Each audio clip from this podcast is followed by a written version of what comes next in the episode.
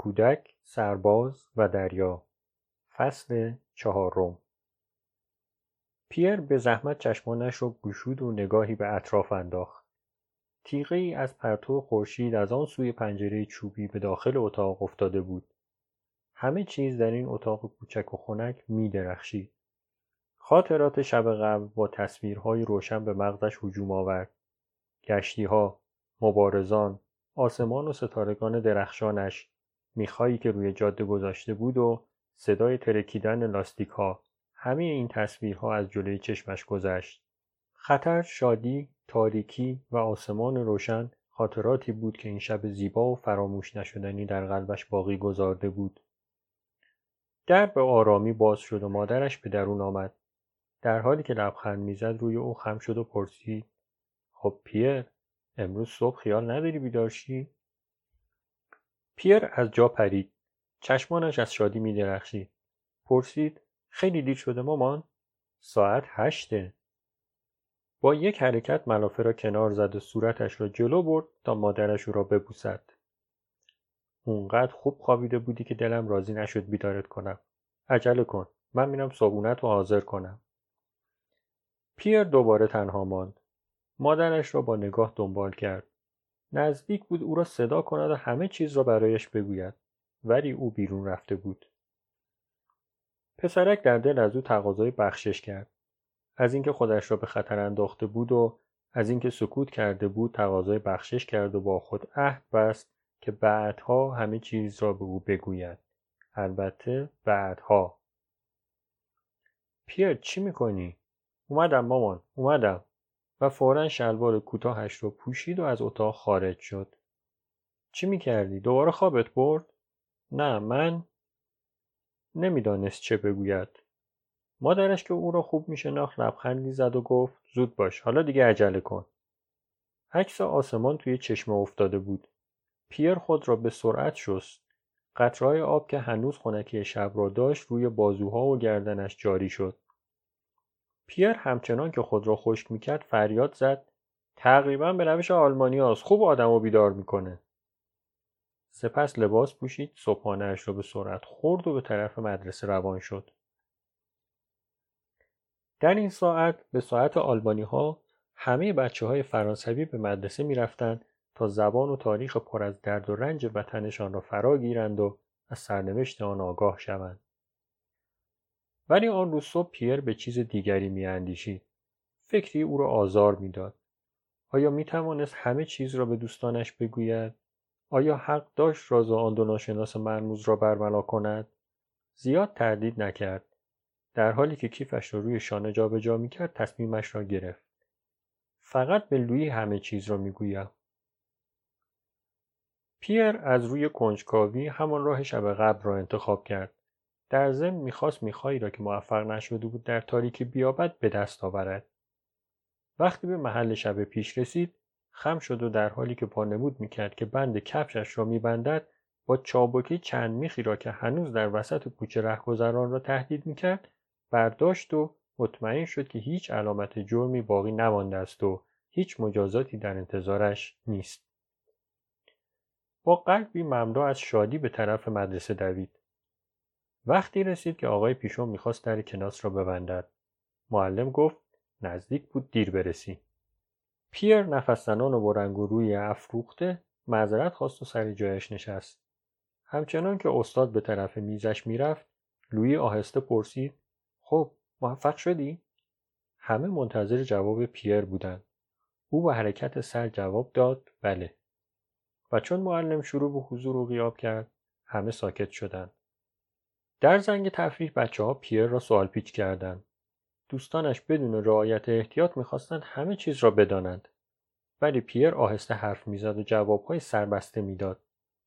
بالاخره لوی فریاد زد مگه نمی‌بینید که نمی‌تونه الان چیزی بگه می‌تونین تا شب صبر کنیم مثل دفعه قبل توی پارک جمع بشیم کلود التماس کرد اقلا بگو که چرخ چند نفر رو پنچر کردی یک نفر رو مطمئنی آره همه از شادی فریاد کشیدند و در تمام مدت زنگ تفریح صدای چرخ پنچر شده و ترکیدن لاستیک را تلقید کردند. آقای پیشون که شاگردانش را نگاه می‌کرد متعجب بود و سرانجام این بیقیدی و نشاط را به حساب سن آنها گذاشت. ساعت پنج پسرها در پارک دور پیر جمع شدند. او به سادگی آنچه را که انجام داده بود برایشان تعریف کرد که چگونه در حیات منتظر گشتی ها شده بود و صدای ترکیدن لاستیک ها و ناسزای آلمانی را شنیده بود. همه بچه ها خندیدند. سپس پیر درباره بازگشت خود صحبت کرد. صدای پای سربازان که نزدیک می شدند و اینکه او هیچ پناهگاهی نداشت و از مخفیگاهی که ناگهان کشف کرده بود و دور شدن گشتی ها. بچه ها که در سکوت به حرفهای پیر گوش می‌دادند درک کردند که خطر چقدر نزدیک بود و فهمیدند که آنچه می کنند فقط یک بازی نیست. پیر با همان صدای آرام ادامه داد خیلی احتمال داشت منو دستگیر کنند ولی من هیچ نترسیدم. سکوتی سخنانش را بدرقه کرد. جورج بالان پرسید بازم این کارو می‌کنین؟ آره. کلوت به نوبه خود سوال کرد کی؟ امشب. اوایل شب هوا خیلی تاریکه و بهترین موقع برای این کاره. بعدا کارهای دیگه ای هم خواهیم کرد. اگه مادرت بفهمه که تو شب بیرون میری چی می‌کنه؟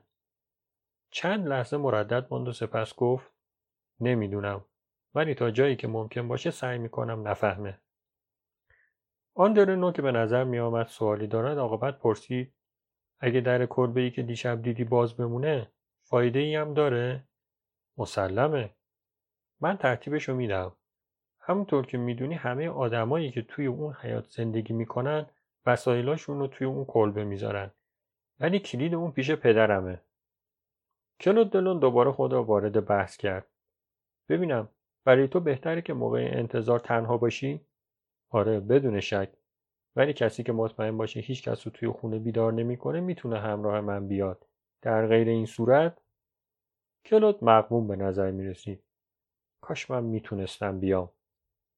ناراحت نباش. مهم نیست. لوی توی فکر بود. من می‌تونم از راه شیربونی خارج بشم. قبلا هم برای دیدن آلمانیایی که توی پایگاه زیردریایی کار می‌کنن بیرون رفتم.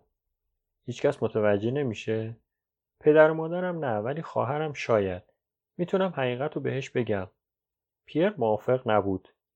من به دخترها هیچ اعتماد ندارم. ولی می‌تونی از اون مطمئن باشی. تو به اون اعتماد داری؟ او آره. خب مانعی نداره. قرار ما ساعت یازده توی کلبه. بعد از دور شدن گشتی ها. تو از توی خونه صدای اونا رو میشنوی؟ نه ولی سر وقت میام. یکی از ما کشیک می‌کشه و اون یکی میخوار و سر چهارراه میچینه. سایر این در عالم رویا به حرفهای پیر و لویی و حوادثی که در پیش داشتن فکر می‌کردند. هر کس فکر خطرات احتمالی را می‌کرد و پنده ارزی می‌داد. کلود دلون گفت اگه غافلگیر شدید می‌تونید توی می‌دونم مخفی بشید یا پشت بقالی. ژاک تورن پرسید به اندازه کافی میخ دارین؟ آره. وگرنه من می‌تونم. کلود پرسید پس کی نوبت ما میشه؟ بعدا دو یا سه روز دیگه. فعلا سکوت کنین و مواظب باشین. همه منظورش را فهمیدند و برخواستند. یکی یکی دست پیر و لویی را فشردند و برایشان آرزوی موفقیت کردند. آندره گفت شما هم مواظب خودتون باشین. در مورد کلبه خیالتون راحت باشه. می‌دونی برادر من دیشب زیاد نخوابیدم و امشبم تا وقتی حس نکنم که شما به خونه برگشتین خوابم نمی‌بره. پیر خندید و جواب داد بخواب و خیالت راحت باشه همه چیز به خوبی پیش میره. فردا براتون تعریف می‌کنم. امیدوارم که امشب دو تا شکار کنیم. همه به راه افتادن. پیر گفت با هم از پارک خارج نشین. من و لویی کمی صبر می‌کنیم. بچه ها دست دست دور شدند. دو دوست ساکت بودند. وقتی لویی خواست حرکت کند، پیر جلوی او را گرفت و گفت می‌خوام به تو یه چیزی بگم. لویی با تعجب برگشت. موضوع مهمیه؟ مربوط به دینامیتاست؟ نه دیشب قبل از اینکه از خونه بیرون بیام مردی رو دیدم که موقع عبور گشتی ها خودش رو مخفی کرد و وقتی تو حیات اسپانیایی یا منتظر بودم دو مرد دیدم که به اونجا پناه آوردن. اونا تو رو دیدن؟ نه. اونا رو شناختی؟ حرف زدن؟ به نظرم غریبه نبودن ولی توی تاریکی اونا رو نشناختم. حتما از مبارزا بودن. بدون شک. اگه ما رو غافلگیر کنن چیکار می‌کنن؟ نمی‌دونم براشون تشریح می‌کنیم وقتی لاستیک دوچرخه سرباز آلمانی ترکید یکی از اونا گفت اگه گشتی ها همیشه پیاده برن فرار از دست اونا آسونتر میشه بنابراین نباید ناراحت باشیم. نه ولی باید مواظب باشیم که مزاحم اونا نشیم. می‌خوای از ادامه کارمون صرف نظر کنیم نه ولی دو نفری بهتر می‌تونیم کمین کنیم و مراقب باشیم. آره ولی اونا کی هستن؟ در واقع ما باید بیشتر از اینکه در فکر اذیت کردن آلمانیا هستیم مواظب باشیم که مزاحم فرانسویا نشیم. آره همینطوره. خب حالا می‌تونیم بریم. اگه من اونا رو بشناسم می‌تونم دینامیتا رو در اختیارشون بذارم. منم همین فکر کردم. ولی شناختن اونا در تاریکی آسون نیست. حتی معلوم نیست اگه با اونا برخورد کنیم چه عکس نشون میدن. منظورت اینه که ممکنه مسلح باشن؟ شاید.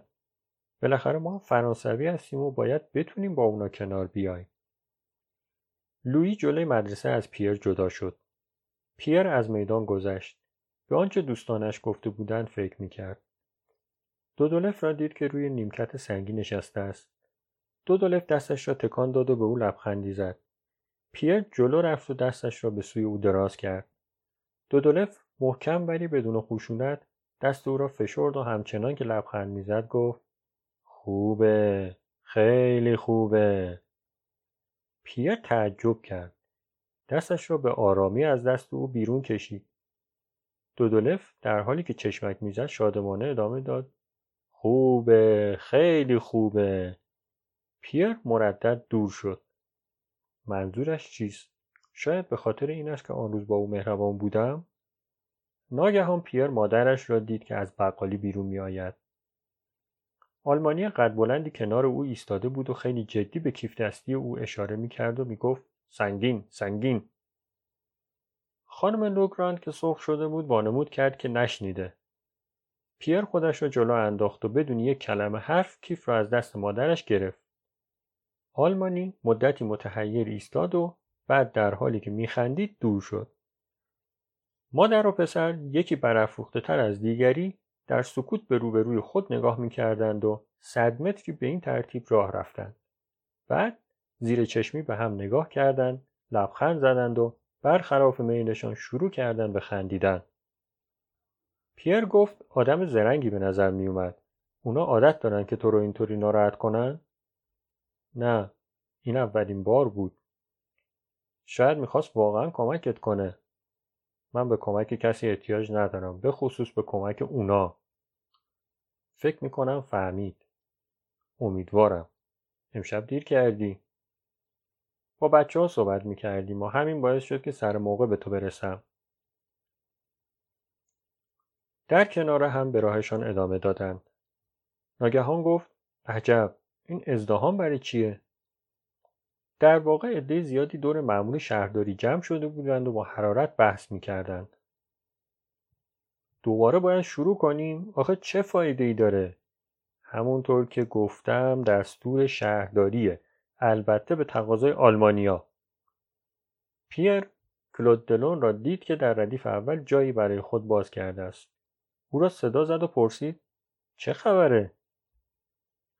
کلود گفت آلمانیا می‌خوان که برای جلوگیری از های احتمالی افراد دهکده از همه راهها مراقبت کنند.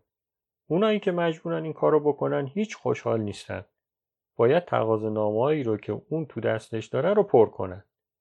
مأمور شهرداری گفت من تقصیری ندارم. شهردار این کاغذها رو به من داده تا اونا رو توضیح کنم. یک ماهیگیر که صورت آفتاب سوخته ای داشت گفت مواظبت از دو کیلومتر راه فقط با یک چوب دستی. اونم موقع شب. فکرشو بکنیم دیگری گفت مگه احتیاج به چیز دیگه ای هم دارید وقتی خرابکارا رو دیدی فرار می‌کنی دیگه. سومی گفت به خصوص که اونا حتما از دوستای ما هستن. آره ولی من می‌خوام بگم این کار احمقانه است. خیال می‌کنی آلمانیا نمی‌دونن؟ اونا می‌خوام ما رو آزمایش کنن. همینو بس. مأمور شهرداری که نگاه های وحشت زدی به اطراف میانداخت گفت برای رضای خدا ساکت بشید. حالا که کاری نمی‌تونیم بکنیم لاقل وانمود کنیم که مطیع هستیم. ماهیگیر شجاعی که بلوز دریا نوردی به تن داشت گفت چطور وانمود کنیم؟ از دو حالت خارج نیست. یا اطاعت می‌کنیم یا نمی‌کنیم. اونایی که ناراحت هستن یا میترسن خود داند خدا نگهدار. بعد دستهایش را در جیب کرد و با قدم های آرام دور شد. لویسنی راست میگه. مرد لاغری با نگاه مسترب گفت اگه همه همین حرف رو بزنن جواب آلمانیا رو چی باید داد؟ مأمور شهرداری حرف او را دنبال کرد. مسلمه که اگه هیچ کس کشیک نده آلمانیا برای همه اهالی دهکده مجازاتی در نظر می‌گیرن. ولی چون فعلا روابطمون بد نیست حیفه که مردی با موهای پرپشت خاکستری که اسمش دنیس برترام بود گفت حیف؟ حیف برای کی؟ من از آلمانیا انتظاری ندارم. هیچ وقتم اونا رو دوست نداشتم. ولی حالا که همه جا شکست می‌خورن هیچ دلیل نداره که با اونا با انسانیت رفتار کنیم. اگه باید از راه نگهبانی کرد من این کارو می‌کنم. ولی برای دفاع از اونا روی من حساب نکنی پیر بیش از این معطل نشد و به مادرش که دور شده بود پیوست و گفت شنیدی؟ حتما آلمانیا از چیزی میترسن. به عقیده من این فقط یه زورگویی بیشتر به ماست. نمی‌دونم. شاید از خرابکاری تو راه آهن میترسن. فکرشو بکن. انفجار خط آهن. وقتی که یه قطار مهمات میگذره عالیه. با منفجر کردن خط پاریس حتی می‌تونه ارتباط این ناحیه رو به کلی قطع کنه. تو اغراق می‌کنی عزیزم. هیچ به مجازات های بعدی فکر می‌کنی؟ ولی مامان اگه اهالی جای دیگه این کارو بکنن آلبانیا با ما چیکار می‌تونن بکنن؟ خدا می‌دونه پیر همه فرانسوی ها با هم متحد هستن و آلمانیا هم این موضوع رو خوب می‌دونن فکر نمی تا با حال به اندازه کافی بدبختی داشتین؟ پیر سکوت کرد. مثل همیشه حقیقت برای او فقط یک معنی داشت. باید دشمن را به تنگ آورد و فرانسه را نجات داد. برای او در این نبرد قربانی وجود نداشت. همه یا قهرمان بودند و یا شهید. افسوس می‌خورد که نمی‌تواند یکی از آنها باشد. منفجر کردن خط آهن. ناگهان فکری در مغزش جرقه زد. من می‌تونم. من می‌تونم با دینامیتا این کار رو بکنم. ولی جرقه ای که درون او را شعله ور می‌کرد زود خاموش شد. او فقط یک بچه بود. نمی‌توانست به تنهایی چنین تصمیمی بگیرد. شاید این کار مخالف مقاصد مبارزان بود. شاید خشم آلمانی ها را بر ضد دهکده برمیانگیخت. پیر دیگر به این موضوع نیندیشید. فقط گاهی به اینکه شب با لویی میخا را روی جاده خواهد گذاشت فکر می‌کرد و لذت می‌برد. زیرا برای او این میخها نیشهایی بود که عزت نفس فاتحین را جریه دار می‌کرد.